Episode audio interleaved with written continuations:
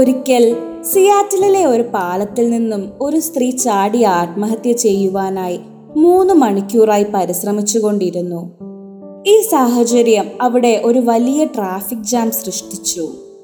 Traffic ജാമിൽ കുടുങ്ങിയ ചില യാത്രക്കാർ യുവതിയെ ശപിക്കുകയും ഒന്ന് വേഗം ചാടി ഈ ട്രാഫിക് ജാം മാറ്റിത്തായെന്ന് പറഞ്ഞ് അവളെ ശകാരിച്ചുകൊണ്ടിരുന്നു. അങ്ങനെ അവൾ നൂറ്റി അറുപതടി താഴ്ചയുള്ള ഒരു കനാലിലേക്ക് ചാടിയെങ്കിലും രക്ഷപ്പെടുകയാണ് ഉണ്ടായത്.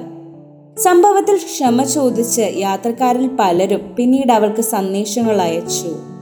എന്നാൽ ചില യാത്രക്കാർ അവളെ കുറ്റപ്പെടുത്തിക്കൊണ്ട് ആത്മഹത്യ ചെയ്യാനായി ഇനി ഏതെങ്കിലും തിരക്ക് കുറഞ്ഞ പാലങ്ങൾ തിരഞ്ഞെടുക്കണമെന്ന് അപേക്ഷിക്കുകയുണ്ടായി.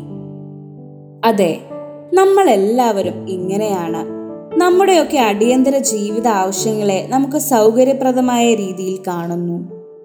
എന്നാൽ ഈശോ ഈ ഭൂമിയിൽ ജീവിച്ചപ്പോൾ അവിടുത്തെ കരുണയും കൃപയും ആവശ്യമുള്ള വളരെയേറെ ആളുകൾ അവിടുത്തെ ബുദ്ധിമുട്ടിക്കുകയുണ്ടായി. എന്നാൽ അവരോടുള്ള അവിടുത്തെ മനോഭാവം നമ്മളെ വളരെയേറെ ചിന്തിപ്പിക്കുന്ന ഒന്നാണ്. തന്റെ മകളെ സുഖപ്പെടുത്താൻ ജൈറോസ് യാചിച്ചപ്പോൾ ഈശോ അവനോടൊപ്പം പോവുകയാണ് ഉണ്ടായത്. അതേപോലെ തന്നെ യാത്രാമധ്യയെ ഒരു സ്ത്രീ ഘോഷയാത്രയെ തടസ്സപ്പെടുത്തിക്കൊണ്ട് യേശുവിന്റെ വസ്ത്രത്തിന്റെ വിളുമ്പിൽ സ്പർശിക്കുവാൻ ശ്രമിച്ചപ്പോൾ ഈശോ അവളോട് രോഗശാന്തി വചനം പറയുവാനുള്ള സമയം കണ്ടെത്തി.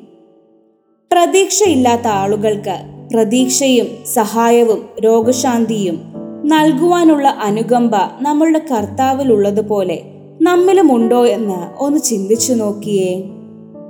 പഴയ നിയമത്തിൽ സാപത്ത് ആചരിക്കേണ്ട പ്രാധാന്യത്തെപ്പറ്റി വളരെയേറെ സ്ഥലങ്ങളിൽ പറയുന്നുണ്ടെങ്കിലും മത്തായിയുടെ സുവിശേഷം പന്ത്രണ്ടാം അധ്യായം ഏഴാം തിരുവചനത്തിൽ ബലിയല്ല കരുണയാണ് ഞാൻ ആഗ്രഹിക്കുന്നതെന്ന് ഈശോ നമ്മോട് പറയുന്നുണ്ട്.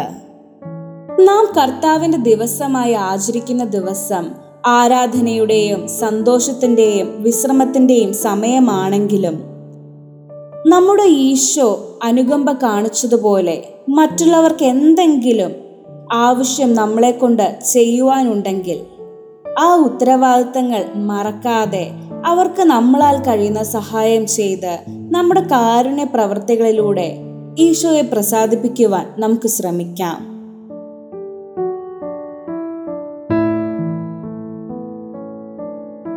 You are listening to Heavenly Voice from Caris Youth.